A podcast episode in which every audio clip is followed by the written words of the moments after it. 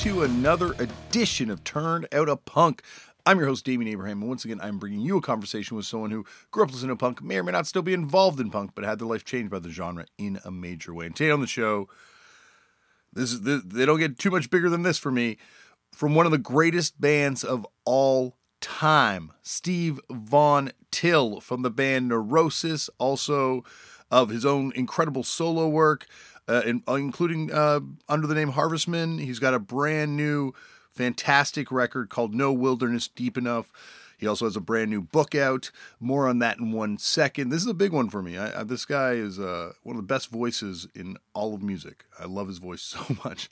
anyway, more on that in one second. But first, if you want to get in touch with me, head over to the email address turned out a punk podcast at gmail.com. That is run by my brother and show producer and guest booker extraordinaire, Tristan Abraham, and he will get the message to me.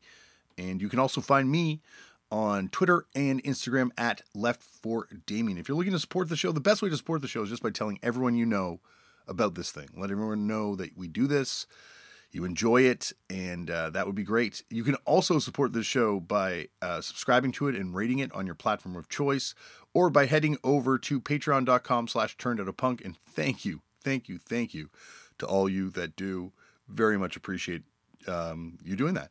Uh, you can also support this podcast by, um, you know, just listening each and every week. I really, you know, thanks for checking in, and I promise you, we've got, we got some, uh, we got some big things cooked up. You know, I think Tristan taking over this show, that that really, uh, we, we got, we're cooking with gas right now. Um, anyway.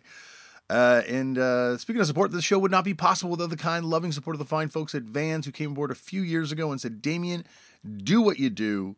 Just just don't do it out of your own pocket. And they believed in this thing and i really thank them for doing that because you know we're not the biggest podcast in the world and there's definitely other podcasts that they could go out there and, and support and that would you know but they, they chose this one so I, I really thank them for doing that and uh, you know hopefully we get those House of Vans back but until that they just launched this brand new channel 66 uh, more information coming on that very soon. Also, Fucked Up, my band, the band I play in. Speaking of Neurosis, and, and Steve being on the show today is very apropos. Not playing like this at all until I just got on air and realized uh, that we have a new record dropping uh, right now as I speak. Uh, Fucked Up has been working on this song called Year of the Horse as part of our Zodiac series for like the last five years. Um, and that's not an exaggeration. They started working on it, Jonah and Mike, uh, way back when we were doing stuff for Glass Boys. Uh, they are, uh, you know, we we're finally finished it. It's finally come out.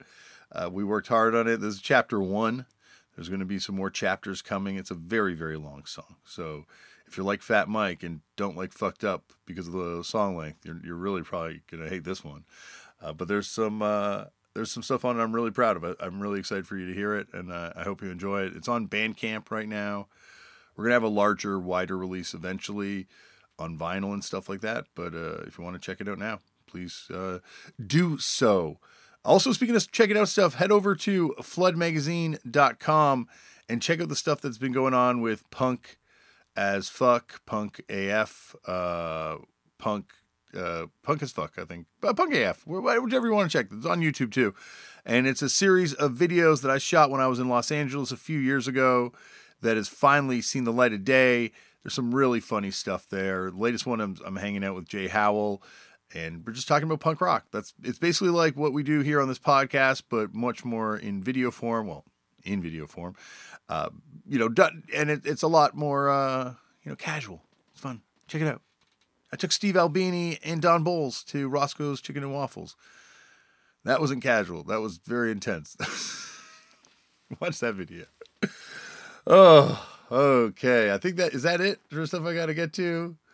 I'm just racking my brain right now thinking about things. Uh, I think that's it. All right, on to today's show. Today on the show, Steve Von Till from Neurosis. Uh, this band, if you are not familiar with Neurosis, they are one of the most consistent bands ever. They've never they've never put out a bad record, and that goes for all the side projects too they are a band that has had this sort of almost singular vision, but the approach has been expansive. I'm a very, very much a punk rock, hardcore, sonic traditionalist in a lot of ways. they were the band that opened my my mind to sort of the expanse that you could do with with punk and hardcore. Uh, every record they put out is just another chapter in this incredible legacy. They are the band. They are the band to many, many people, not just myself, uh, but especially to myself. And I think that's you know illustrated by what comes out of fucked up in a lot of ways. They've got this one record called "The Word As Law," and as you'll hear on this in this conversation, they do not like that record. But that is one of my favorite records of all time, and that's Steve's first record with the band. Uh, Steve, it, once again, as it, it goes to the solo record too, he's put out a brand new, incredible solo album called No Wilderness Deep Enough. And it also has a book of poetry with it called Harvestman 23 Untitled Poems and Collected Lyrics. They're both available now uh, from Neurot Records, which is their own label, which has been going on forever. Uh, it, it, it, once again, it's just an incredible catalog. They just consistently put out great bands, consistently put out great music themselves, and this is no exception. Really check this record out. Everything they do just you know they put so much work into it. There's so much craft in it. It really feels. Uh, that's why they're the band's band. You know, that's why they're just that band. Uh, this is a fun conversation. You really get uh, a look in the beginnings of of you know, well, Steve's music journey, but also when he goes into neurosis and kind of how that band changes a little bit, which is also on that Word As Law record, which they do not like. Uh, I I think all their albums are amazing. Check them all out. They're all available through Relapse, I believe now. Uh, a lot of them and Neurot Records. They put out a lot on their own now, and uh, yeah, they are they're that band. I'm gushing because uh, there's not too many bands that I think have had a bigger impact on me. So anyway, I'm not gonna gush or ramble on anymore. Sit back, relax, and enjoy Steve Von Till on Turned Out a Punk. Steve, thank you so much for coming on the show. Thanks for having me, Damian. Well, as I was just telling you off air, um, you know, your band is one of the most influential bands on a lot of bands, but certainly my band. And so it's an honor to have you here and to get to really interrogate you about your career. Well, thanks for the kind words, man. Well, this has got to start off the way they all start off, which is Steve, how did you get into punk? Do you remember the first time you ever came across the genre? I don't know if I remember the exact specific uh, moment, but I remember certain things.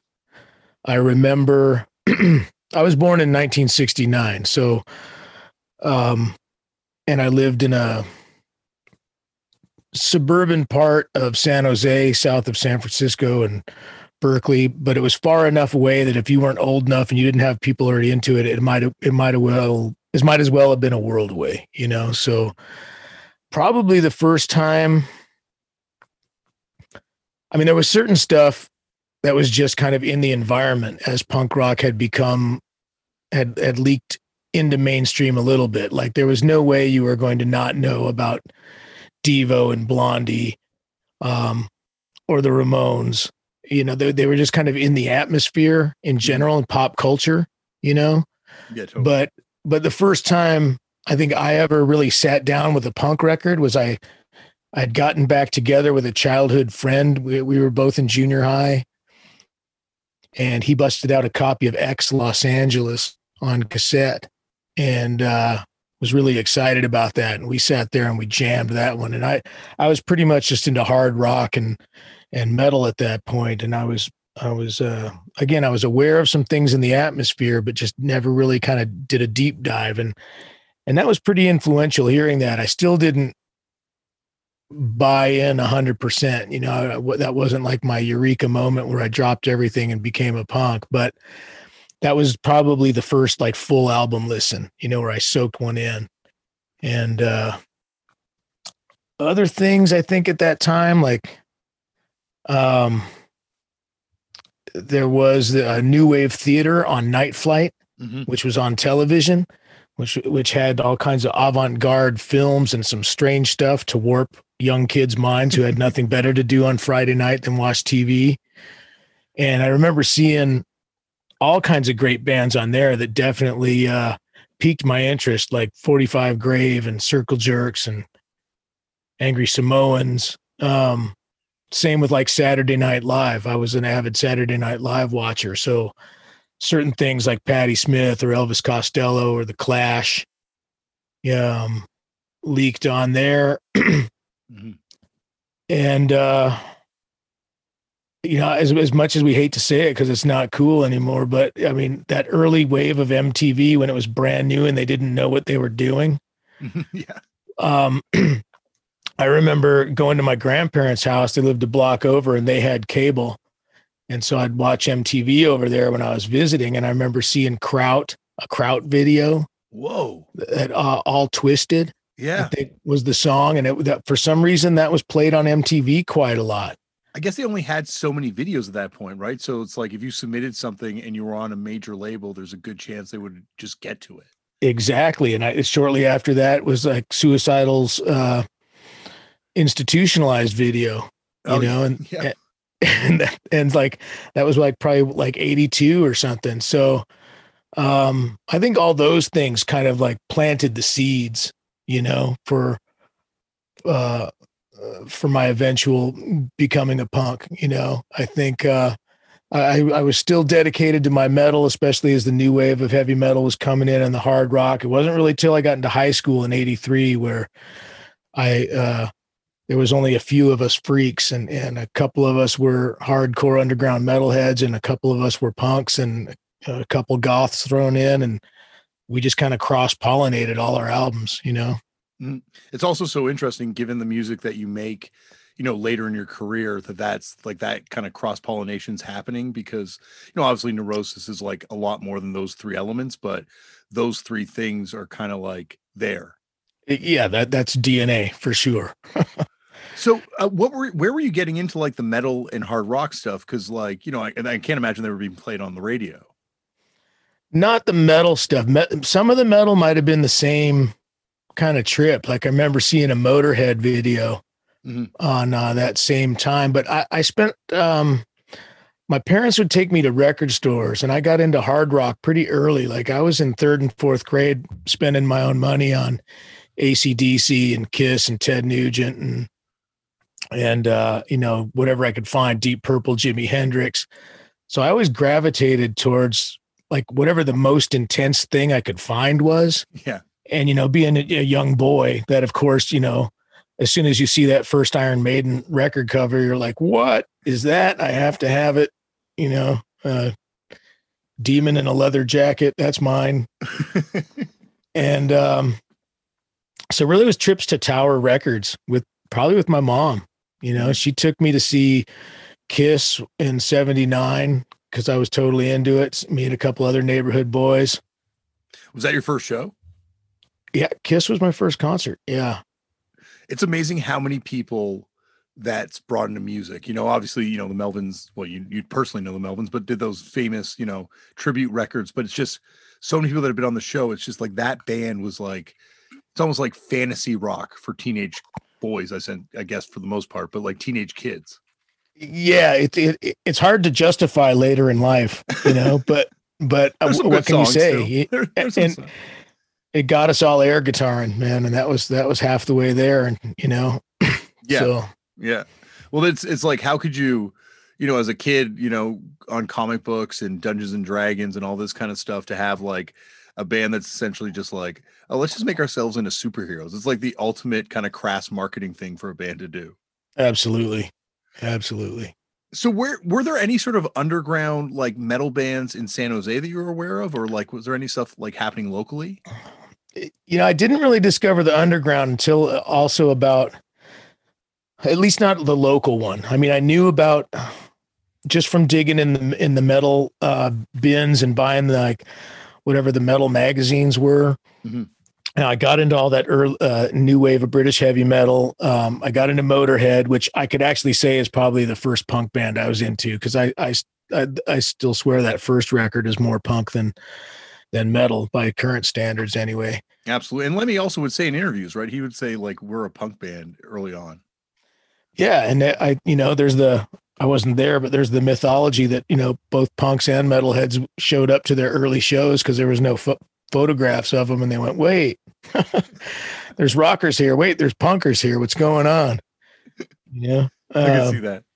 and uh, and even the fact that he was from Hawkwind, you Mhm. know, I um, I know Hawkwind didn't have a. You talk to some folks in the British scene, and they kind of dismiss them as we would the Grateful Dead Mm. for being a bunch of hippies, but but I think they inspired a lot of punks. Oh, you know, just by their attitude over there, and you know, I think Johnny Rotten has has said that he they were a big influence on him, and you can hear it. You know, Yeah, definitely. Well, it's it's that like uh, like that Pink Fairies, like Hawkwind, like there's that wave of kind of like it's yeah, it's it's obviously hippie, but they're they're like squatting places and they're like it's like a punk hippie. Totally. Yeah, way way yeah, way more gnarly. Yeah, yeah. So where did you kind of go once you got into high school and you kind of were meeting these other kids? Like, where what were some of the other first sort of bands you started getting into? my well trying to bridge that gap between you know the metal and the punk Mhm. really my my gateway drug where i was like sign me up i'm in 100% was discharge Oh yeah, as soon as i heard that you could have a wall of huge guitars um uh with that the punk rock haiku lyrics you know you got four to six lines tops yeah. uh, um, with that album art and just the black and white aesthetic, I, I was completely captivated. And um, it just so happened that that was kind of the stuff that was easiest to find too. I, I don't know what Clay Records was doing, but they had great distribution. They they were in, you know, by that by high school, you know, we had some friends that could drive and we could go to different record stores. And and I went to high school actually across town which was probably a huge move for me discovering punk because being in the East foothills where I was, we, there, we weren't in a part of town that was, um, you know, we were kind of above uh, the east side of town, which is typical of most east sides of town. There was more of a hip hop and soul and oldies culture there than there was um, what was happening on the other side of the the South Bay, which was this, you know, the skate and the skate punk stuff. Mhm. Um, and so really my high school was across town over there and that's where i was meeting these kids who'd already been uh, you know into some of the local skate punk bands i don't think san jose had uh, the faction and ribsy um I think the Drab too, right? We're from there. Like, uh, yep I, yep Um, there's that. There's a. I think it's called the Came from South Bay" comp, like with Stikky. Uh, God, I'm trying to remember some of the other bands on that. oh Stikky yeah that they they come in later for me for sure Okay. It- it- yeah chris dodge is, is huge in my coming of age but it was um yeah Di- discharge and gbh and black flag and and um i think mystic records had a lot of great distribution at that time too and so i got into again they had that they had the guitars i was looking for with Dr. Know and battalion of saints um and of course NoFX and aggression So, uh, like, and what were some of the first? I guess what was the first sort of punk show you went to? Um, I can't remember uh, exactly. It was either it was either MDC or social unrest or verbal abuse or some combination of those. Yeah, Yeah. Um, the, the you know the South Bay we didn't have as many shows as San Francisco and Berkeley and Oakland, but they were definitely renting out some like American Legion halls and uh, we couldn't get into the 21 and over clubs so we couldn't go to the bar shows you know uh and until we got old enough to start our own bands and sneak in the back but um but i i think it was one of maybe it was even a, Adrenalin od coming into town because i can kind of remember the flyer in fact i think it was a chris dodge flyer um with uh I remember that AOD show, whether that was, I don't know, the second or third show I might have gone to. It was, uh, I wouldn't ring a bell until later, but I think Christ on Parade opened it. And Oh, to, wow. to, to know that I'd be in a band with Noah, yeah. you know, many years later is uh, pretty cool. It's it's also like you know talking about that those bands like the three that you mentioned even there like you know the fact that you've got like Social Unrest, MDC, and and and verbal abuse like they're all still kind of going like and there's still like remnants of that sort of first wave of i guess san francisco hardcore oh so right right yeah it's kind of right before so i guess i yeah you know it's funny because you look back then and and being a two year age difference was massive mm-hmm. Mm-hmm. between yeah. the ages of 15 and 21 but uh yeah they that seemed like definitely the older wave of folks there what were those um, shows like for those bands at that point? Like, were they were they violent still, or was it kind of like had it kind of mellowed out a little bit? You know, in the few years. Um, no, that was violent because that was probably 80, 85. Mm-hmm. Um, and we were still a couple years out of uh, massive skinhead conflicts. Mm-hmm. Um, but it was, um, pretty violent pits, but um, pick each other up kind. you know, it, it wasn't uh, wasn't wasn't jocks sneaking in and beating people up or or the skinheads coming in yet. You know, it was kind of right right before that started happening. And were those like all ages shows be big in San Jose? Like, were there a lot of kids kind of still like going out to those types of bands? It seemed like it mm-hmm. to me. I mean, it, you know, I, hundreds, hundreds of kids. Yeah. Um, and uh, you know, I think we even we would drive over to Santa Cruz and and see Blast if oh, we could awesome. get a ride. Yeah. Um, and uh, yeah, so that that that first wave was interesting. That was all before I had a driver's license and and got total freedom. You know, it was before eighty five.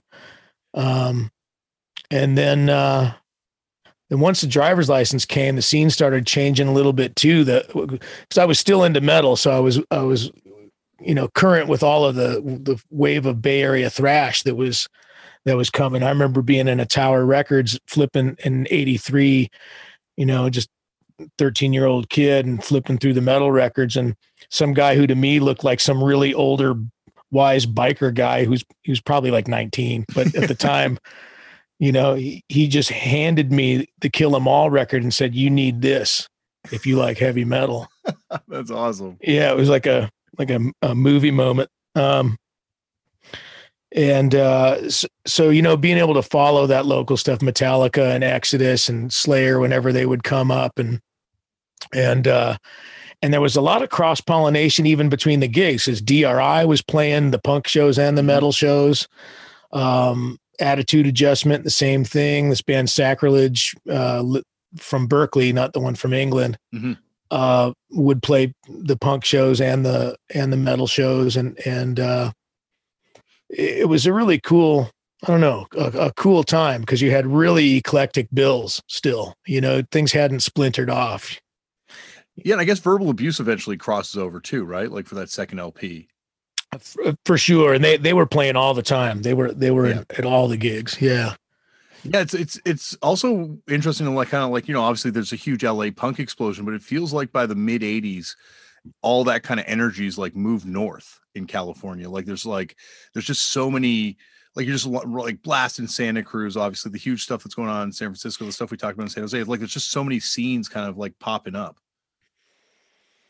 Yeah, it was pretty yeah, pretty interesting. I mean, I, I have friends who grew up in the in the LA scene, and um, I guess it became pretty rough mm-hmm. to go to gigs there just because of uh, a lot of the gang shit going on, and and uh, uh, that was a really violent, really violent scene down there. So uh, I think we had the good fortune in the Bay Area of having um, uh, less of that for sure. So was Transgressor your first? Actually, when did you start playing music? I played music. Um, I think I got my first guitar when I was nine, but I, I didn't really take to it, and um, it wasn't a cool looking guitar. You know, I wanted a more rock looking guitar, and it was more of a like an old Mosrite hollow body with F holes. And I w- really wish I had that now. I'm an idiot, but uh, I, I wanted something pointy. Um, So uh, I started just kind of teaching myself, but I was never super dedicated. Like that was the era where guitar players were trying to figure out how to be Ritchie Blackmore or Randy Rhoads or and I just didn't have that kind of discipline. Mhm. Uh, but I in high school, a, a friend of mine um, said, "Hey, I'm starting a band. You want to be my rhythm guitarist?" And he was one of those guys. He was like learning how to play Eddie Van Halen chops and and stuff, and really into uh, Michael Schenker and UFO. And I'm like, okay, you know. And so he kind of got me started with a few bar chords, and I figured out enough to be able to play those songs, you know, and and and uh, then to start to be able to put that Kill 'Em All record on the turntable and slowly try to figure out how they were doing those mysterious jigga jiggas. um, uh, you know, but I never became like into the soloing or any of that kind of uh, fretboard gymnastics. That just wasn't wasn't my thing. But discovering punk rock was um was everything you know like like we don't have to be perfect we can be sloppy and trashy the only thing is we have to just mean it Mhm. and it just has to be self-expression we're doing it for ourselves if anybody else likes it that is what it is you know but um i just wanted to be involved i wanted to do i wanted to do it all i wanted to i wanted to uh, record tapes and play in bands and put on gigs and make flyers and uh, um, you know, and and make a fanzine. And I, I always wanted to be a part of it. I wanted to do do it all. And that that tribe I stumbled into uh, in that mid '80s DIY punk scene really uh, made me exactly who I am to this day, and and defined everything I do for the rest of my life. Well, it's amazing how much you guys then go on to define this thing for you know waves of people afterwards. Like once again, myself included. Like it's just almost like this continuum. Yeah, well, it was it was formative years, and I, I learned a lot of great values from from those people. You know, I mean, um, I just remember spending endless hours flip through Flipside magazine and Maximum Rock and Roll, just trying to learn as much as much as I could about what was going on um, in different uh, different scenes all over the world. I'm and uh, kind of jumping jumping around here, but I, I, I remember a couple records that kind of blew my mind, and that, that this wasn't just a weird.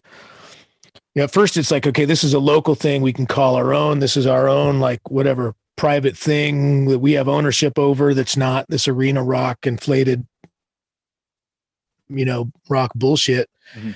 Um, this is something that we can be a part of and that we can we can own. Um, but uh, uh, certain things like maximum rock and roll and those uh that not so quiet on the western front compilation and mdc's peace comp Mhm. um blew my mind. Like whoa there's bands from all over the world doing this crazy music in their own weird kind of unique way you know in their own languages. Um was really eye-opening to me. And uh and i became an avid tape trader um with people all over the world, you know, making my list of these are the demos I've got. What do you have? Or even albums, because you couldn't you couldn't find records back then. You could find whatever the local record shops had. Um, but international stuff, forget it. You Yeah. know. Yeah. Um, so if you're looking for some b- uh, obscure Scandinavian hardcore record, you better you better trade trade a tape of a local demo for it. You know. It's even now like it's amazing how much of that stuff still hasn't shown up, right? Like a lot of these demos, like the transgressor demo, for instance, it's that that's something that's still not available on the internet. Thank God. um, but you mentioned the peace comp and that uh, I think it's Welcome 1984. Is that the first? No, it's I don't, whichever the one that has No. like all the international bands on it. Yeah, that, that that's the peace comp. That's the one that MDC put out. Yeah, I think there's also like, but uh, there is that MRR comp which has like Stalin on it, and it has like, Not so quiet on the Western Front. I think was it. what it was. Yeah, sorry, And then they, later on, they did that. Welcome to 1984.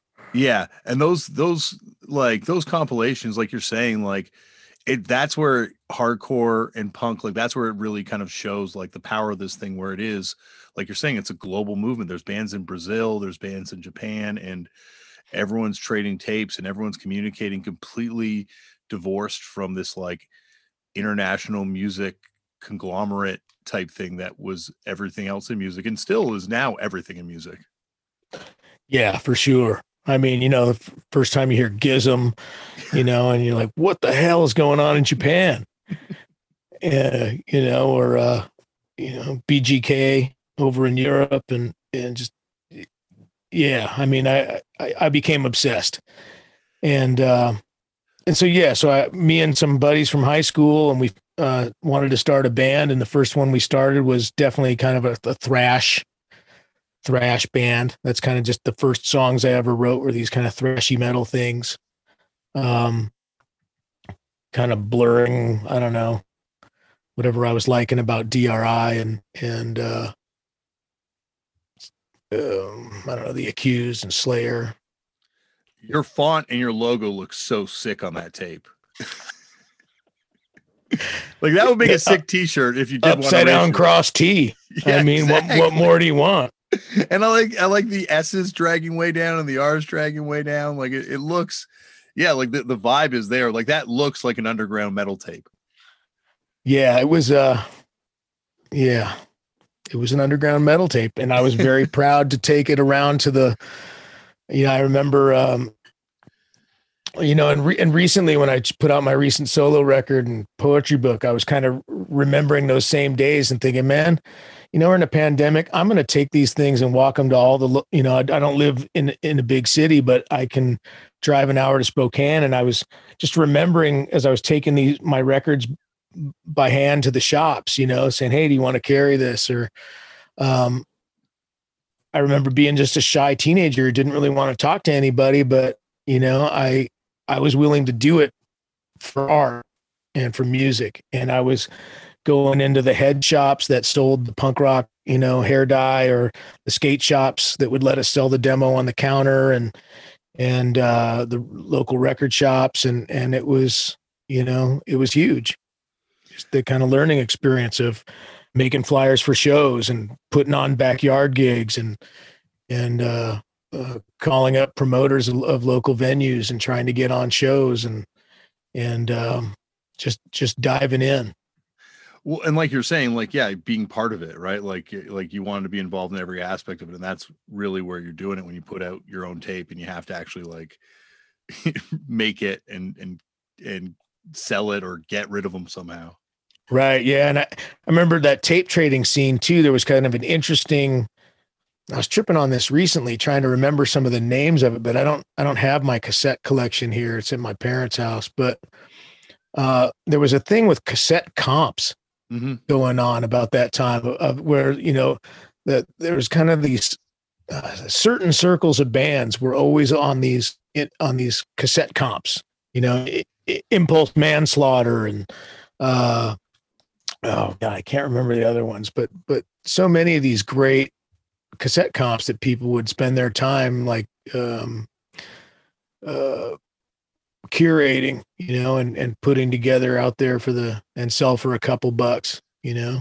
Well, you're actually on a comp with uh, a bunch of Canadian bands, like including Missing Link, who I think are a Canadian band that's perennially on tape compilations from the mid 80s. But oh, interesting. What was that one called? Uh, it's called uh, "Brainwashed into Submission," and the reason I like that's actually how I, fa- how I found out you were in this band Transgressor originally is because I was just, you know, researching Missing Link as one would do for some reason, and uh, I was like, oh, geez, clicking on all the bands on this tape comp, and I'm like, oh my god, a Neurosis connection. That's so wild. Yeah, yeah, I don't have a copy of that tape, but it's definitely on the want list now. And as, as with the Transgressor demo, like, who were some of the bands you guys would play with? Um, man, my memory is so bad. I, I actually been trying to figure that out lately. I think I've forgotten more than most people have gotten to do, but um, well, you've also done a lot. You've played a lot of gigs since then, so it's understandable that you might not remember well, these. I think my mind's just always on the next thing. Mm-hmm. You know, the next scheme, the next plan, the next project, and so it's hard for me to be present sometimes. And I think a lot of the times I wasn't present enough to imprint the event into into memory for the long haul. But um, I, I, we played a lot of metal shows. I think we played with Death Angel and um, uh, man, there was a lot of underground metal bands, kind of like the lower tier of the thrash bands.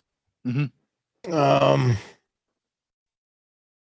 but I can't remember. We did do, we did also uh, play Gilman when Gilman first was opening up, and we're you know just on the mixed bills that were part of that time where where you could have a, a, a crossover style band with a rockabilly style band with a 77 style band you know with a with a performance artist you, you know it was uh and way more interesting time for a variety. You know, it was before everything went like, oh, all the pop punk bands are now going to go over here and do this, and all the all the metal tinged bands are going to go do this, and you know, and everybody went there into their own little uh, box. You know, it was it seemed very free at that time. Um, yeah, I think that also survived at the Gilman a lot longer than it was other places. I can remember even going there in the late 90s and seeing like at the drive-in with lack of interest with Fat Day, like three bands that should not share a bill yet somehow at the Gilman they're sharing a bill. right.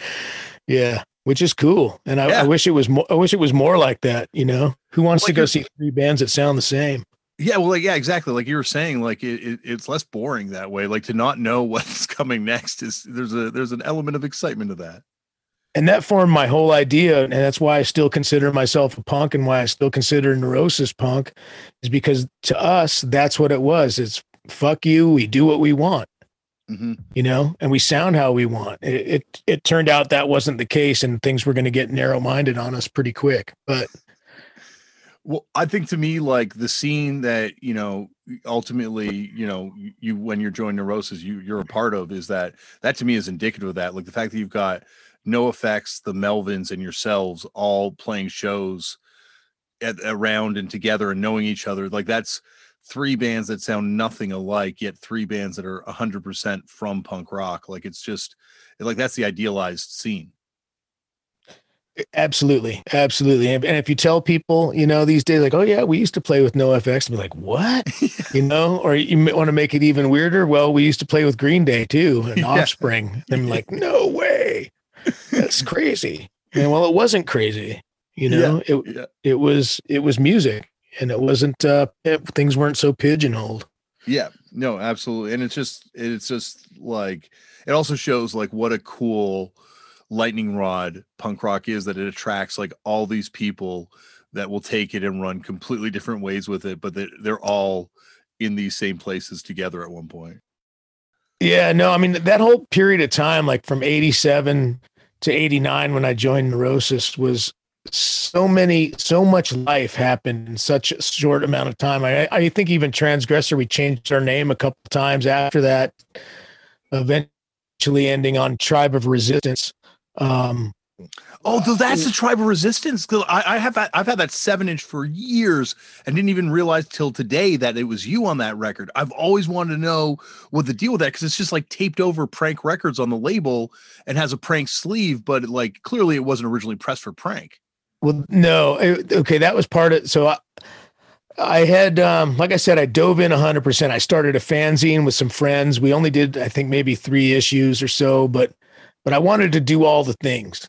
You know, I want, and I wanted to start a label too. With our fanzine, we interviewed uh, Neurosis was when we interviewed Amebix. Oh, awesome. What was it um, called? Divided Allegiance. This sounds awesome. just from the two bands you mentioned in the name. I got to track down an issue of this thing. Yeah, I don't know if you'd be able to find one, but uh, we we interviewed like uh, you know COC and Voivod and um, uh, Twisted. Um, basically anybody we could track down at the gigs we were going to. We'd, we'd bring a recorder with us and improvise interviews and and did a few uh, few issues. But and so I also wanted to start a, a record label. And um, uh, when we changed our name to Tribe of Resistance, I was becoming uh, um, pretty political mm-hmm. pretty uh, uh, very much into political punk or peace punk as they were calling it then. I went backwards in time and discovered Crass,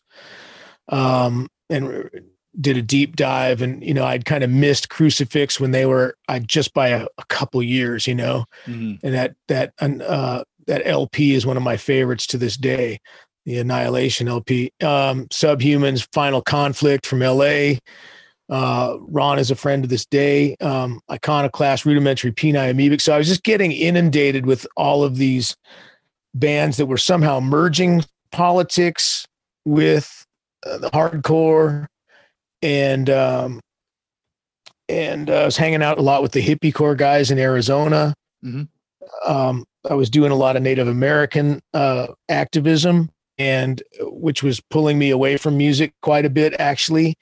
And um, um, I had this epic idea of this seven inch was going to be it, it, the the pro. It, it's a prime example of why v- being very specific about politics in music really dates dates it because it's talking about the uh, stuff going on in Nicaragua, South Africa at the time, which you know now it's history, right? Mhm. Um, whereas to to speak more, I know I learned that with with neurosis to speak more about the emotional impact of of being thinking feeling human beings behind political struggles you know is, is more effective and more timeless. But but at the time that's what i was dedicated to. So i wanted to start a record label and i was going to and i pressed a thousand copies of that seven inch and uh, was all into it but i got bogged down making my epic politically correct booklet. It was going to be like way too much to read for a punk rock seven inch but um so it just sat there and I, then i joined neurosis and the past was the past. I'm moving forward forget it. And uh ken sanderson who when i joined neurosis and we were booking our first tour basically just you know calling people that kamala gave us the numbers for or the people that answer our ad in maximum rock and roll for wanting to book a tour uh, he lived in Auburn, Alabama at the time. It's way before prank, and he he booked our first show in Auburn, Alabama. Um, Yeah. and uh, and so years later, when he had moved to the Bay Area and started prank, he's like, "I heard you have a thousand seven inches in your closet. what are you gonna do with those?" And uh, I said, "I don't know. I, I'm not really inspired to do anything with it. That's why they're still sitting there." And and uh, then I thought, well, you know what? Just to kind of honor the vibe I was going for, why don't I give them to you? You sell them and donate all the money to the Western Shoshone Defense Project, which was something I was into at the time. Mhm. And uh, I grabbed a sharpie and drew a cover. uh, I I think I I, I typed a font and, and and put it on there, taped it on there, reversed it, and gave it to him, and uh, let him get rid of them and donate the money. So so that's recorded prior to you joining Neurosis? Yeah, that was that was uh, probably '88, probably not long after. That's why I think, like again, so many lifetimes happen. That transgressor demo was '87, and it sounded like a thrashy DRI, and that it's the same dudes, uh, and that's like a year later. Um, I think that seven inch rips. And it's funny that I always thought it was after, I don't know, like post neurosis in a lot of ways because you know, like I it- it's it does sound like the stuff on Word As Law, you know, but it's it's so interesting that it's before that. Yeah, well, I think that's you know, I became friends with Dave, uh, Mhm. Dave Edwardson from Neurosis, and uh, I would go hang out with him every weekend because he lived up in Berkeley and I was in San Jose, and I wanted to be where the shows were, you know. So I'd I'd spend every weekend up there crashing on his couch, uh, and we'd just talk music and and stuff, and and we were into a lot of the sim- similar stuff, Die Kreuzen and Voivod and those uh, augmented guitar chords and and I love Neurosis. Neurosis and Christ on Parade were my two favorite local bands. Um, you know, uh, because to me they had that kind of. They definitely were East Bay. They definitely had that kind of uh, Bay Area. There's something in the water um, thing going on. There's something more psychological or psychedelic, even E- even in the hardcore. You could still still kind of tell. Um, but they also kind of referenced what I liked about some of those English bands, you know, Amebix and Subhumans and um, Peni. But uh, so hanging out with Dave and getting to know him, uh, obviously, I, I uh, he knew my uh, Tribe of Resistance stuff, and we put a couple songs on the Thing That Ate Floyd comp that Lookout put out. Yeah, that Neurosis is also on, and uh, and so I, I think we saw that those two kind of styles could kind of meet. You know, there's a lot of a lot of similar ideas going on. Yeah, and I and I know you. I've had you know Scott obviously has let me know that like the word is the Word As Law is not a favorite record for the band, but I think that thing's a fucking masterpiece. Like obviously you guys did more and and greater masterpieces since then, but I love that record so much, and it's such like I don't know, like that. That to me is like true prog punk. You know, like where it's not like someone faking progressive, like it actually is people trying to be progressive in the same way prog music is that to me. Hmm. Uh, yeah, I suppose. I mean, at, at the time we were, I'm obviously into it. Um, just looking back, that one, I don't know. Maybe it's because it's the first one I'm on. It makes me unsatisfied with it. Um, whereas I can listen to Pain of Mind since I'm not on it. I don't have any ego attachment to it. Yeah, yeah. You know. Um, but also, you love that. I guess you were a fan of that record, right? Oh, for sure. Yeah. yeah. Um, that whole first wave of records that Alchemy Records put out was fucking like phenomenal. Clown Alley, Neurosis, Melvin's Poison Idea. Mm-hmm. What Man. a what a label! Like what a like for someone to hear those bands and be like, yeah, I'm gonna bring them together and create. Like it's just so heavy. it, it is super heavy. Yeah, and it's dark.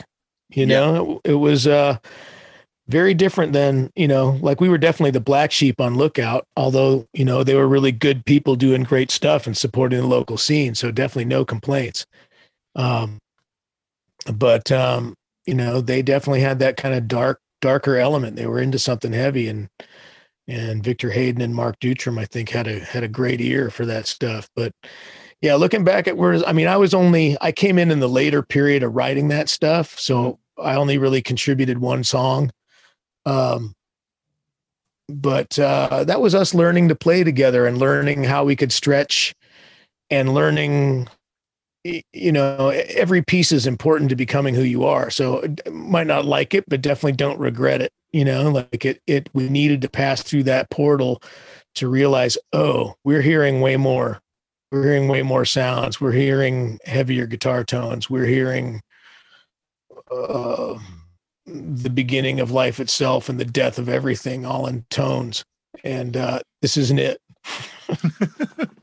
I think also the thing you know is it's like uh, pain of mind is is an incredible like punk record whereas like this is an album. Like it, it feels like a, a, journey when you're on it. Like and it's just there's so few like punk is such a seven inch genre that like the punk album like to pull that off is you know and just to hear that as a young person just being like fuck this is an epic record. But uh, you know once again like i'm not there so i can only imagine what the yeah. no that's true. Yeah no i mean we were definitely going for epic. I mean there's some songs on there uh, where you could hear we're definitely trying to with what limited skills we had as 19 year olds you know? Mm-hmm. well i was 19 um, but uh yeah, just struggling, you know, struggling to find our voice. And, and it was, uh, you know, really over the next couple records that we found it. It's amazing also, like, just go back to Alchemy, like the fact that you, you know, even like the other bands that you have, like Rich Kids on LSD's on that label. Oh, like, that record with the comic book. Yeah. So great. So awesome, that record. And, and like another band that, you know, like it just from what everyone's come on, like a band that, by, especially by that period, was like it was it was kind of a dark hang. For sure, you know, and uh, yeah, yeah. Bringing up, just mentioning RKL, I'm I'm picturing some of their concerts they would play. They brought these psychedelic light show with them, and they, you know, like a '60s style oil oil light show, and uh, but man, they ripped. God, that bass player was a freaking monster playing this Goonie Steinberger, you know, headless bass, like the, the, the like the worst looking bass, but just shredding so hard on that on that stuff, and and uh, that really brings me back to that time, you know. And that cl- mentioning Alchemy, that Clown Alley record, like what an interesting band. You had you know Lori Black, who lo- later joined the Melvins. Mm-hmm. Uh, and uh, um, uh, just a really interesting, I don't know, interesting sounding group. Like they definitely had kind of rock and metal leanings, but in a totally different way. Yeah, there's something really, you know, like you know that could only come out of like that sort of San Francisco scene where it's just like like it's just a lot of I don't know, it feels like there's a lot of musical freedom kind of happening at that time too. Yeah, I, I agree. I agree. So uh, you know, like once again, there's such an explosion going on, like almost pair like because Alchemy was more like bands that would play um what's the venue? It was like a, it wasn't the gilman right? These bands necessarily playing.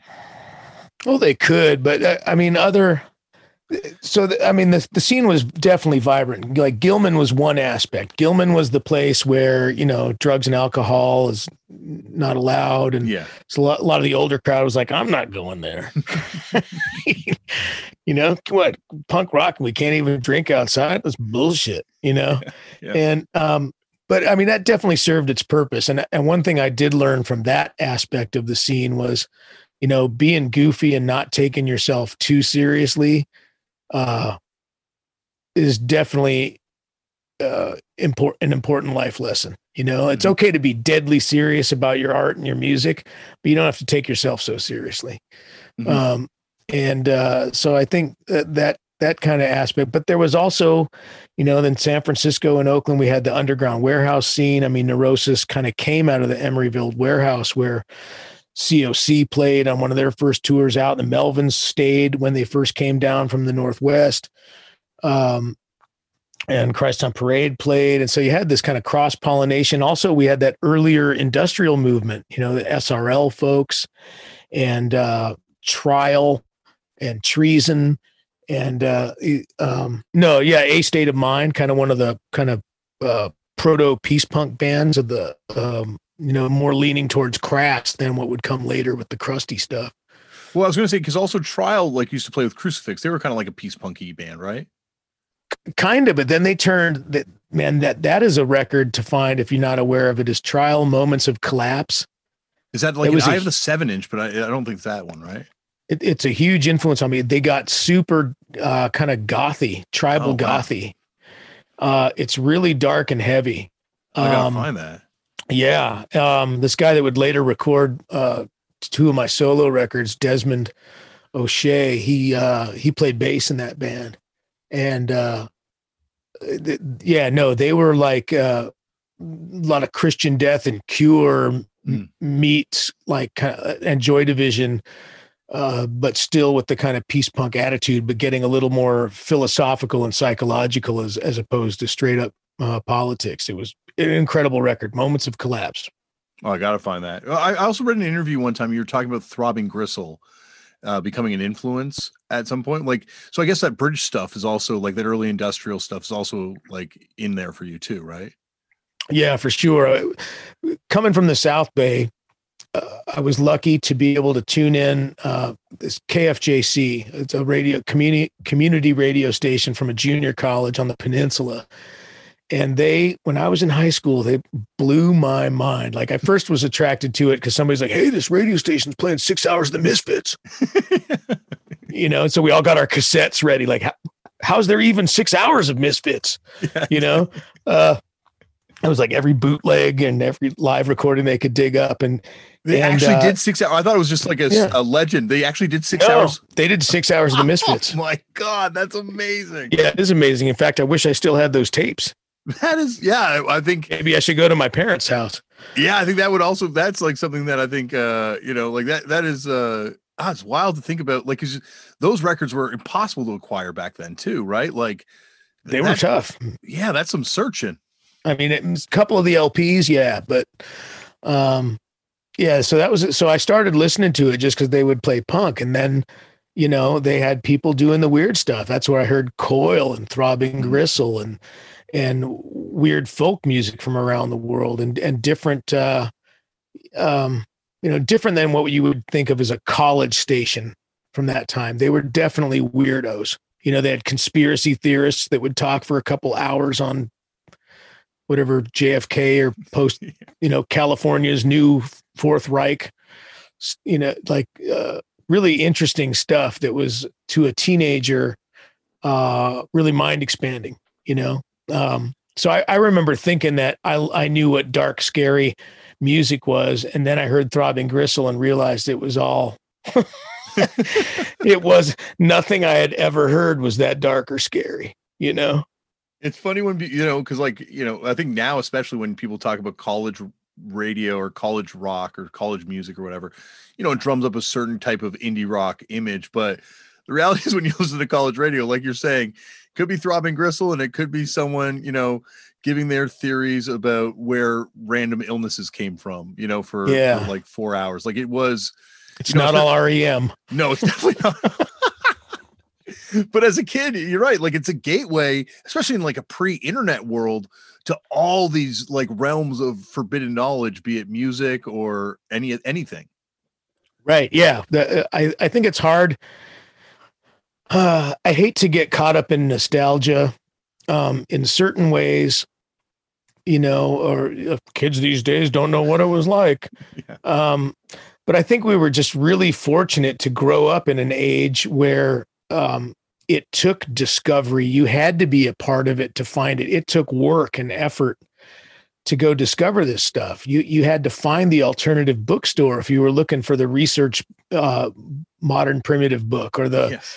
you know it, you had to uh, get to the anarchist bookstore in San Francisco if you wanted some truly subversive literature. You know you you you couldn't just uh, wish it and find it instantly. You mm-hmm. know. Mm-hmm. Um, and uh, like the tape trading, going back to that tape trading thing, or finding fanzines, you know, reading scene reports and maximum rock and roll, and and and sending things in the mail, right, handwriting letters, and sending them to people across the world, and and uh, getting a response, just like connecting about punk rock. I once ran into, I was uh, on tour with Neurosis, probably in the '90s, and I was in Paris. Uh, in the catacombs, you know? Yeah. And uh, just tripping out on there. This guy goes, Hey, Steve?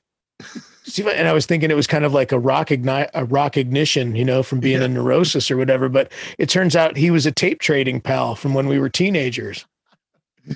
is he just on vacation or is he is he from Paris just hanging out in the catacombs? He's not from Paris. No, he was okay. an American or maybe a Canadian even. oh, that's uh, so wild. Yeah, and and uh yeah, so that was that was a trip.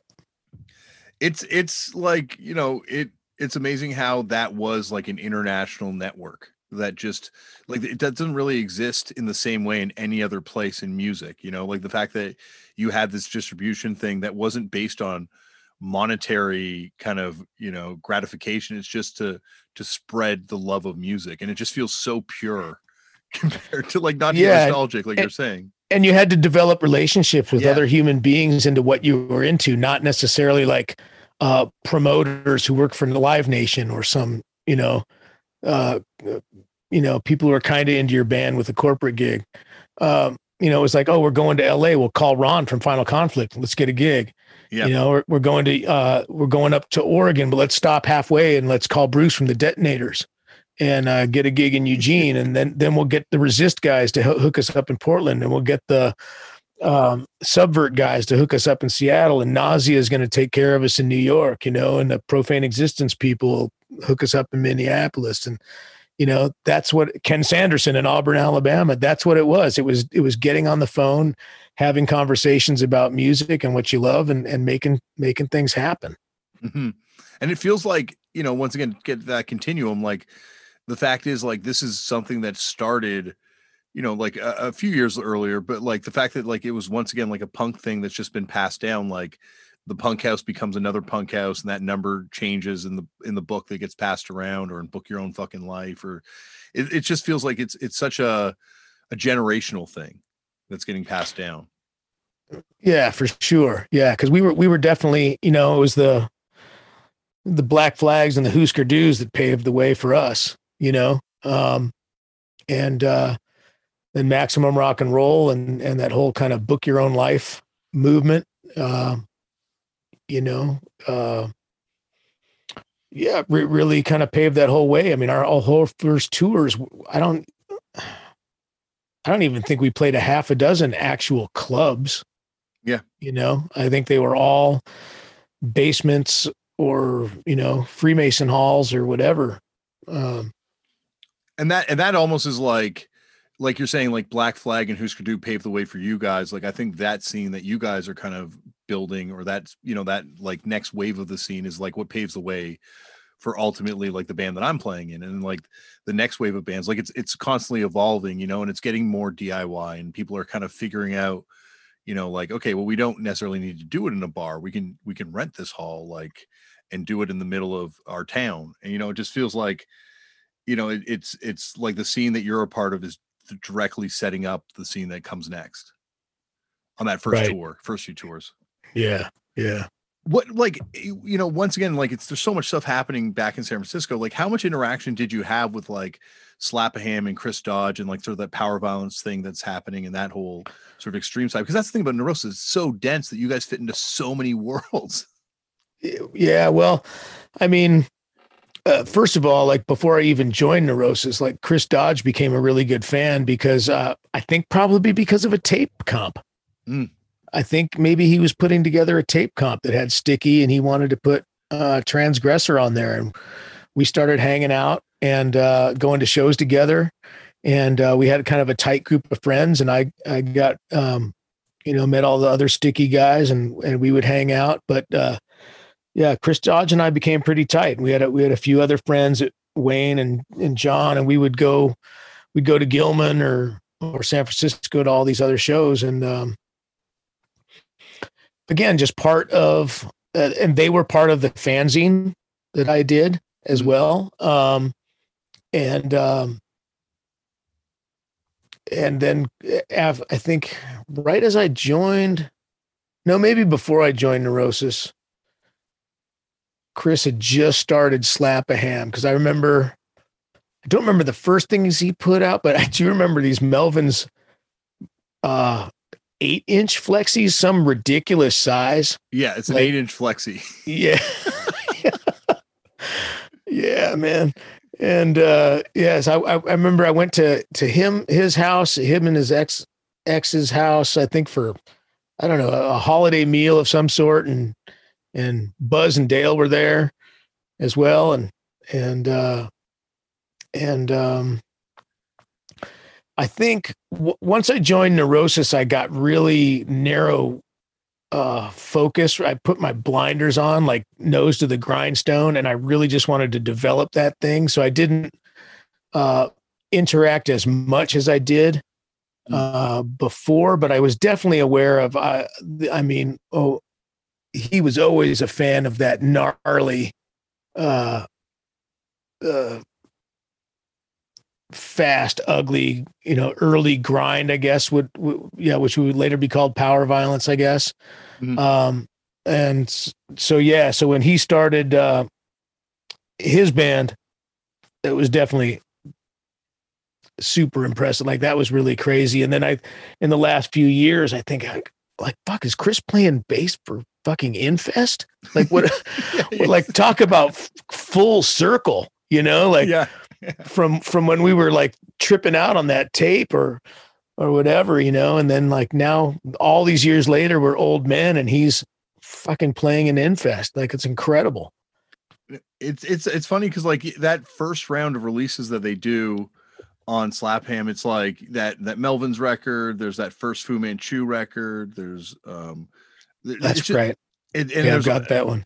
Yeah, and there's like that death metal thing. It's almost I've always kind of felt that like uh didn't he put out Burning Witch?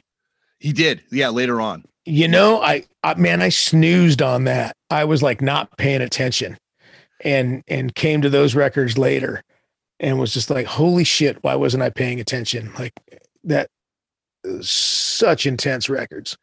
Well, and it, it, felt like that record came out almost in like the waning days of Slap-a-Ham too, and it felt like the world wasn't ready because I remember buying it as as a kid, just you know, because I was like that kind of nerd about that label, and and getting it and being like, oh, this is awesome, but all my friends being like, nah, I don't know about this. But then, yeah, like a few years later, I think when when people realized like what it was, like it was almost like not for that label, but that's one of the sickest vocals ever. Like that vocal is just something that's still rings in my head to this day. Agonizing. Yeah. Agonizing in the best way. But yeah, very few, very few people actually deserve the crown of doom. yeah, I think that does. yeah. Uh, Yeah. But yeah, but what- what he was doing with Spaz too was so crazy, and with his sense of humor, you know, he was always he was the guy probably single handedly uh, who really gave me that lesson, you know, because we're angry little thrash punk kids, you know, taking ourselves way too seriously, and he's didn't. Like de- again deadly serious about the dedication to the music and about doing the right thing but let's not you know let's not be uh too full of ourselves here. Yeah, like it definitely it was almost like a I don't know, just you like you're saying, like it was this sort of uh sense of humor that hardcore needed and, and punk rock, especially for something as like sonically aggressive as that label was putting out. Like it almost needed that kind of balance out like the the sugar and the coffee type thing for for uh you know, it'd be like, oh, but it's still it's still fun, right? Like it's not all doom and gloom. yeah or at least we can laugh while it's all burning exactly exactly maybe it was more doom and gloom than you know it, we let on with the laughter but um so i guess like going back to when you did join neurosis like where where was like because that's right around the time that you know you, i guess you play that show where you play the I, you do the whole record start to finish right when it comes out the Word As Law at the gilman it's like a legendary show? I don't recall Okay. No, I think I think it's been written about in a book. That's how I know about it. So I just, Okay. I just read about it, but it just feels like, you know, like in, as we're talking about how goofy in the sense of humor that you guys were on like a different trip, and not to say that you weren't humorless or that you were humorless or anything, but at the same time, like it's very serious what you're doing, right? Like it's it's a it's different than than Slap-a-Ham or or Green Day. For sure. I mean you know hanging out with people we like to joke around as, as much as anybody else did but it just seemed like publicly artistically if we were going to be true to our vision like we weren't fucking around. It it it it was going to be um the distillation sonically of of what it means um to contemplate uh, our personal trials and tribulations uh, when you're zooming in and then zooming out to the entire species and what's our relationship to each other and, and to the planet and to um the horrific things that go on in humanity and the beauty as well. But, you know, uh, tending towards the darker side, we thought that uh, exercising and confronting the the demons of humanity and kind of holding up a mirror. Um taking a page from one of uh, Charles Manson's quote but ho- holding up a mirror to to society and saying this is you. Mm. um you know that's that's really what we were kind of aiming for is how how to encompass the whole um emotional journey of of being human I, I kind of felt there's like a hope too in in your music too like as much as it is about like the bleakness that we're dealing with but there's almost like uh there's a hope in the uncertainty to it like it's not like it's just that there's there's something that's gonna maybe happen you know?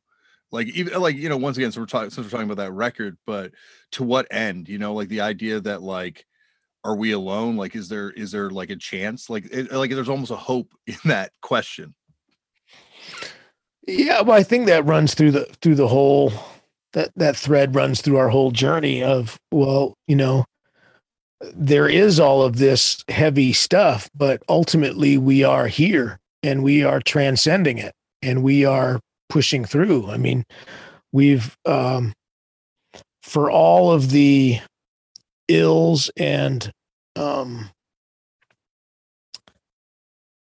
uh, misfortune that humanity seems to bring along with it wherever it goes and whatever it does there's also incredible miraculous things. I mean the the you know the ingenuity and the creativity of of the conscious mind can not, never be underestimated. You know unfortunately we choose to use it in in bizarre ways and and chasing strange uh uh pathways. But, but um You know, here we are on on a podcast using a technology talking about art and music. So can't be all bad. Yeah, absolutely. No, definitely. It's it's that's the. I guess if it was all bad, it would be like, well, it's a. I don't know if you could get past a couple records with that. You know, there has to be a little bit of hope there. Yeah, for sure. I mean, I, I think it, it, it's about confronting and transcendence. Yeah, know?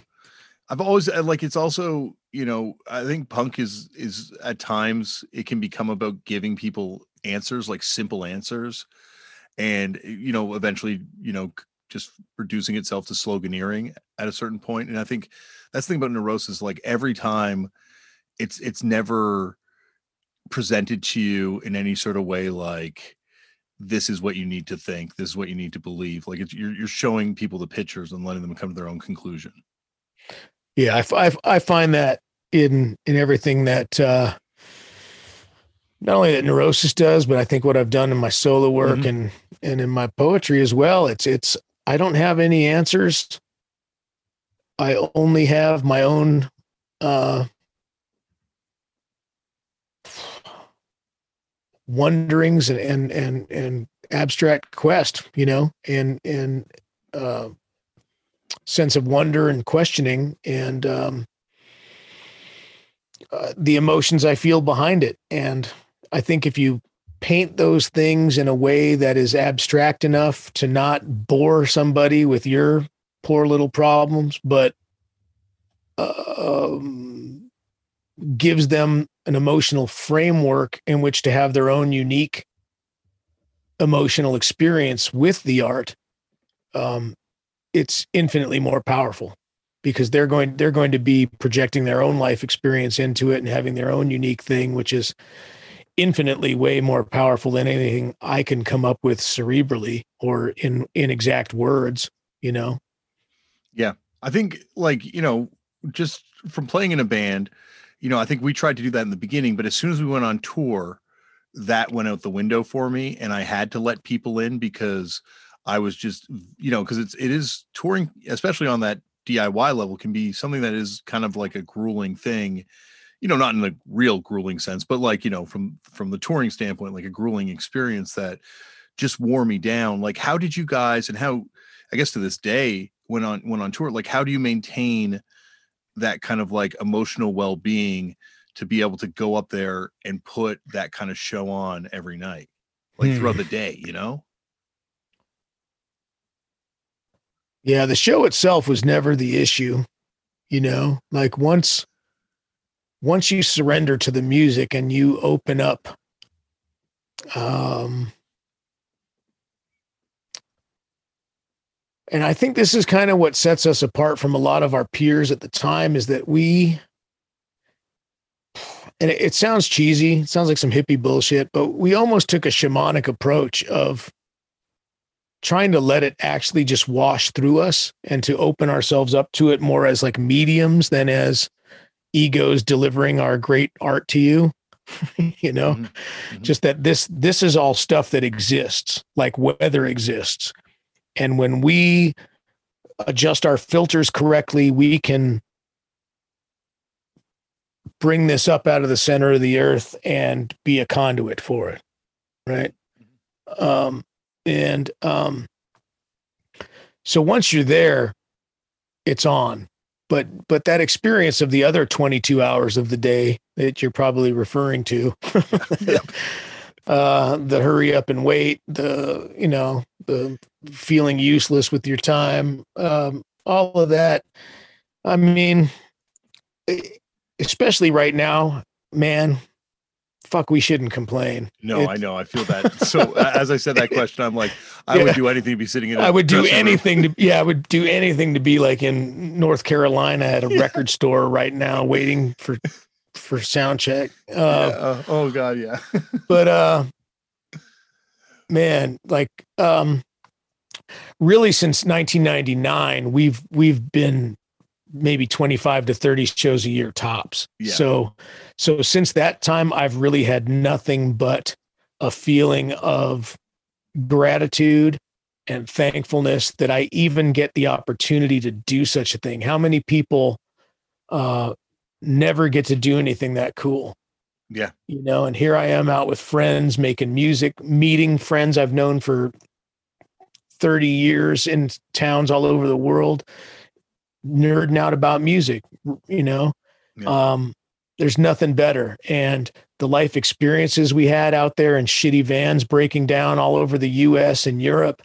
Um, when it was harder, when we were, were out for 10 weeks at a time, uh, with no money and everything, that all it's freaking glorious.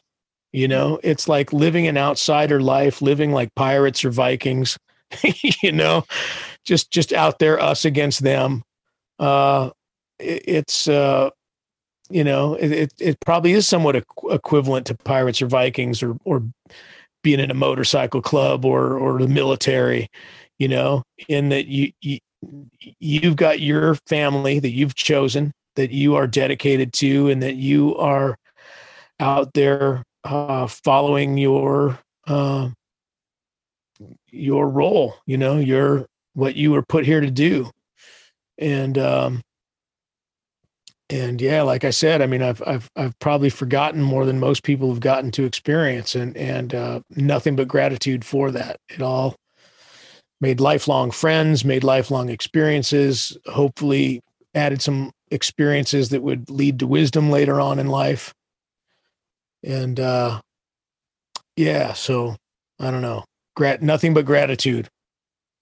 A, a couple months ago, um, Jehnny Beth was on, and uh, when she was on, she was talking about Cassavetes, the director, and this idea of living in your art. And like, there's just certain artists where you kind of get the extension that it's not as much performative as it's an extension. And I've always felt that about, you know, obviously your solo record included in this, but neurosis and the work that comes out of your kind of whole camp, like that you're it feels like it's more an extension of your beings than a performative thing that, you know, re- the reality is most bands are. Yeah, I think um there's people that are natural born performers and i don't think we are them mm. you know we don't like to talk mm-hmm. uh, oh, sorry uh, about this i, I made no i mean, I mean time. man i mean yeah I, I, we don't like to talk on stage yeah, yeah. what could we possibly say that's going to uh, add anything of meaning to that music mm-hmm. um how you guys doing you know like um uh, so it really seemed that we we I think around Souls at Zero when we blew the kind of doors wide open sonically and we brought in the sampler and the keyboards and we made sure that we were as heavy as we wanted to be and that we were uh, you know really pushing ourselves to create the music that we couldn't hear but we knew existed um, that we wanted to hear that didn't exist yet. Um, there was a distillation of everything we loved about heavy, intense music. Um, we knew that we had to make a commitment to uh, being the music, you know, especially on stage, you know, that um, in that way of surrendering to it and letting it flow through us, even if it racks your body apart, even if it, you know, uh, makes you convulse your body in a way that's ridiculous, but that's what the music kind of demands. Um, that we weren't going to, we weren't going to be performers, you know, we weren't going to be actors like uh, regurgitating stuff. That we were going to be, we were going to be the music. I have kept you and made you talk for a very long time now, uh, but I've barely scratched the surface. I don't. We're we're just hitting souls at zero, I guess, right now in the in the slow timeline. Uh, would you come back and do a part two at some point? I I would do a part two anytime, anytime you want, and uh, you know if you want to keep going, I'm good to go. Whatever whatever sounds good to you. Well, I definitely have a couple more questions if that's okay too. Yeah, let, let us want to wrap up segment one in some way that makes sense. Um, one thing I, you know, going back to what you're saying about the Maximum Rock and Roll comp and, and, you know, reflects the international nature of hardcore and punk rock. I always thought that Your Choice Records live series is super underrated for just the diversity of bands that wind up on like the sonic diversity of bands that wind up on that that series but also just like it's so cool that you just can put all these bands live experiences up beside each other and that's like that's like one of the first things you played on right? That live record? Um, it's the it's the empty live set okay, that was actually originally for um your choice reissued it. Um is originally allied that put it out first yes, it was yep. It was Oh. it was uh it was John who was working at uh Alternative Tentacles. Um and uh he had done a lot of the layouts, I think, for uh the um I wasn't in the band yet, but he did the layout for the Aberration EP. Mhm. uh, which was the seven inch that came out on Lookout. Yeah, so John had had started Allied Recordings, and we had did the empty seven inch, which I believe was recorded live at Gilman. yeah it is Yeah, um, you know, it wasn't the best sound quality, but it was like recorded live to two track, and I remember mastering it at uh, the sound guy from Gilman's uh, house, where basically we were just running a cassette through like a a home stereo equalizer. Mhm. That was the mastering. uh, but you know, it was what it was, and and uh, and that was a that was a I don't know cool thing. And then when we when we got to Germany for the first time, yeah, that was actually that was actually out. We were of course way you know way past that point in our sound at that time. But was um was Day of the Lords on that? I don't remember what two songs are on it actually, because I also I get that confused with the other bootleg, that black live seven inch bootleg that came out.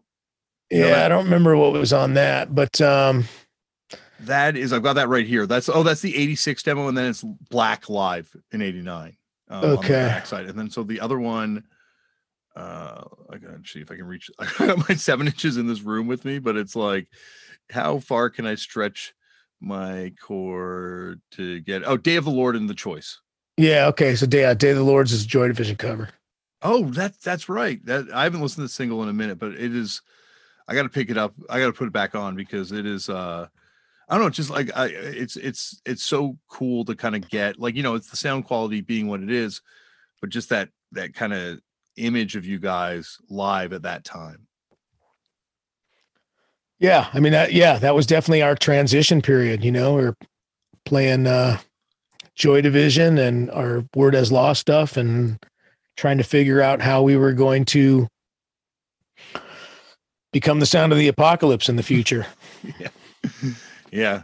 yeah. I can. uh Sadly, you were you were very much uh on on the path of where things were going very early on. Um, Yeah. sadly, I, should add again. Sadly, we, I wish we were all wrong. Yeah, I know. That's the that's the thing. It's like if only validation didn't feel so shitty because it's it really is validating all those punk lyrics from all those years and, and Yeah. especially your lyrics. If only we would have known then that uh yeah, Reagan and Bush were the worst things we had to worry about. Yeah. Yeah, absolutely. Well, I guess um not to not to end on a downer, but to end on uh more of a more of a nerdy kind of kind of note. Where like you mentioned earlier that you know RE/Search uh book.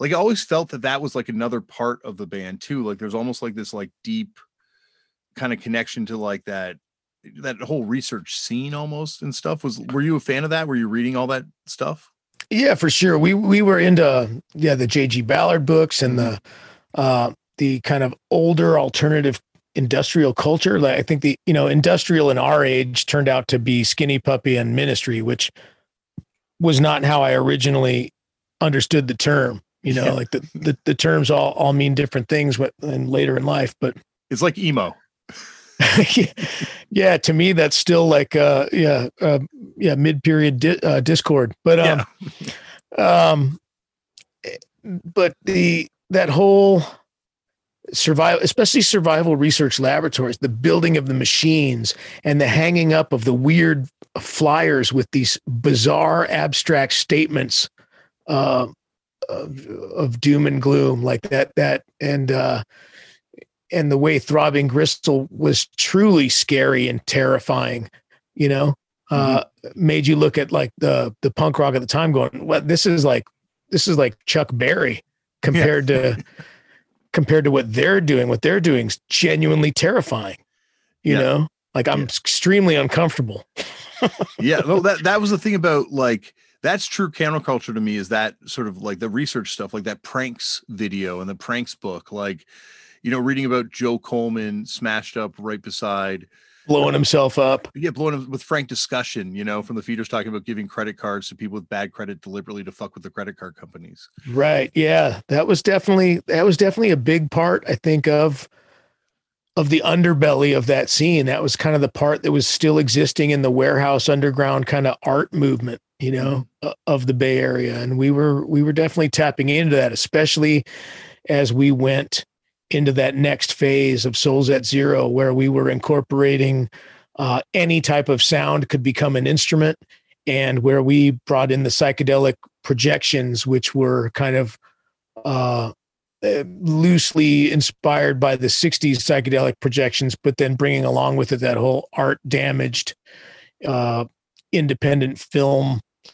Uh, yeah industrial warehouse art culture you know like bringing bringing all that discomfort and all those uncomfortable things like collaging all the the most upsetting uh stuff we possibly could with the most beautiful stuff we could you know having like psychedelic multicolored mandalas interspersed with animal experimentation and uh concentration camp footage uh was uh pretty uncomfortable.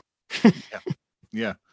Well, anytime you want to get comfortable and kick back and talk about punk rock, please know, Steve, and the door is always open. And I got to thank you for all the music and also just all the influence because really, like, you you did shape my worldview in a lot of ways. my pleasure and and thank you for uh, having this educational um, service where we all get to listen to other people talk about their experiences with punk rock and how much it means to us.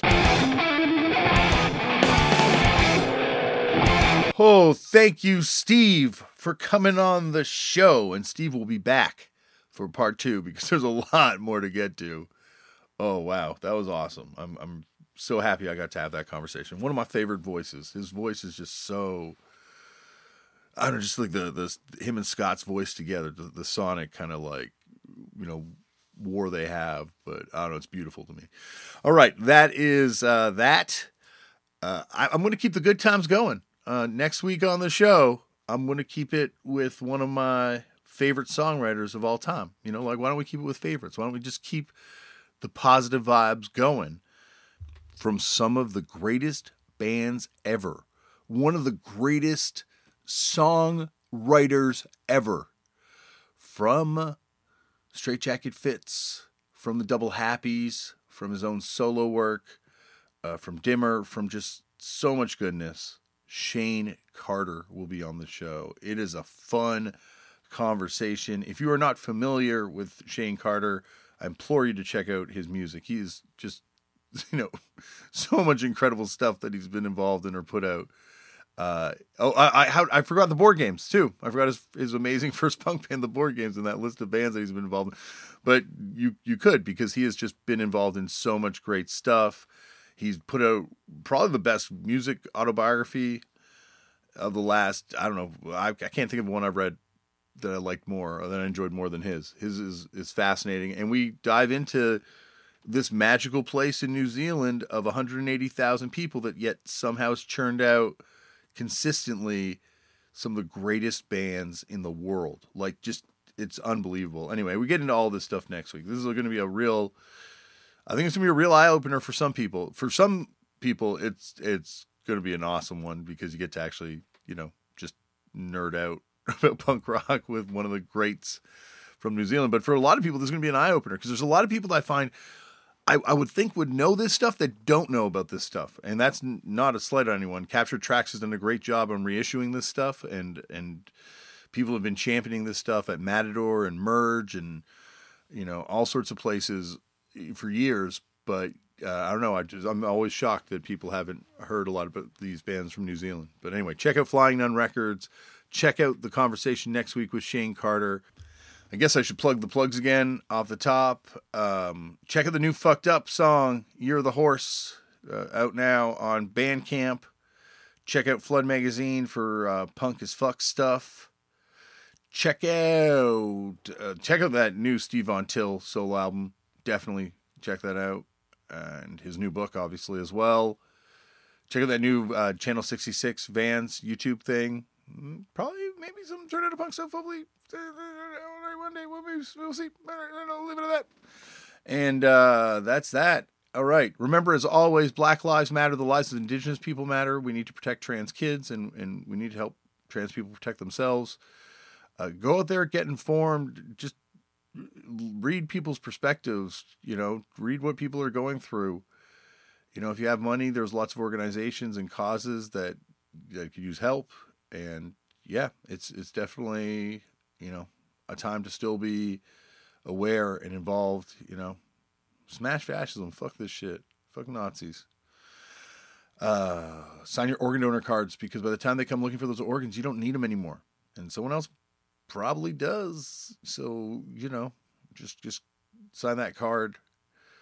Wear a mask. Definitely, please wear a mask and, and be safe and wash your hands. Uh, and do something creative. You know, just help get out there and and just you know you don't have to put it out there. Just put yourself out there creatively. You know, for yourself and and see what happens. You know, try different things. Try try new things. Try new outlets, new mediums of art. You know, you never know what happens. You never know. Uh, and uh, that's, that's, that's, med- try meditating. I've really, you know, once again, I know people say that all the time. There's even a joke on a TV show Laura and I were watching the other night about, you know, a, a guy trying to say that's the solution for everything. And I'm not saying it's the solution for everything. I'm not saying it's the solution for anything at all. But what it has given me is just a a moment in the day where I can just slow my brain down and it's and it's really popped up in the rest of my life. Like I just find this stuff kind of creeping into the rest of my life now.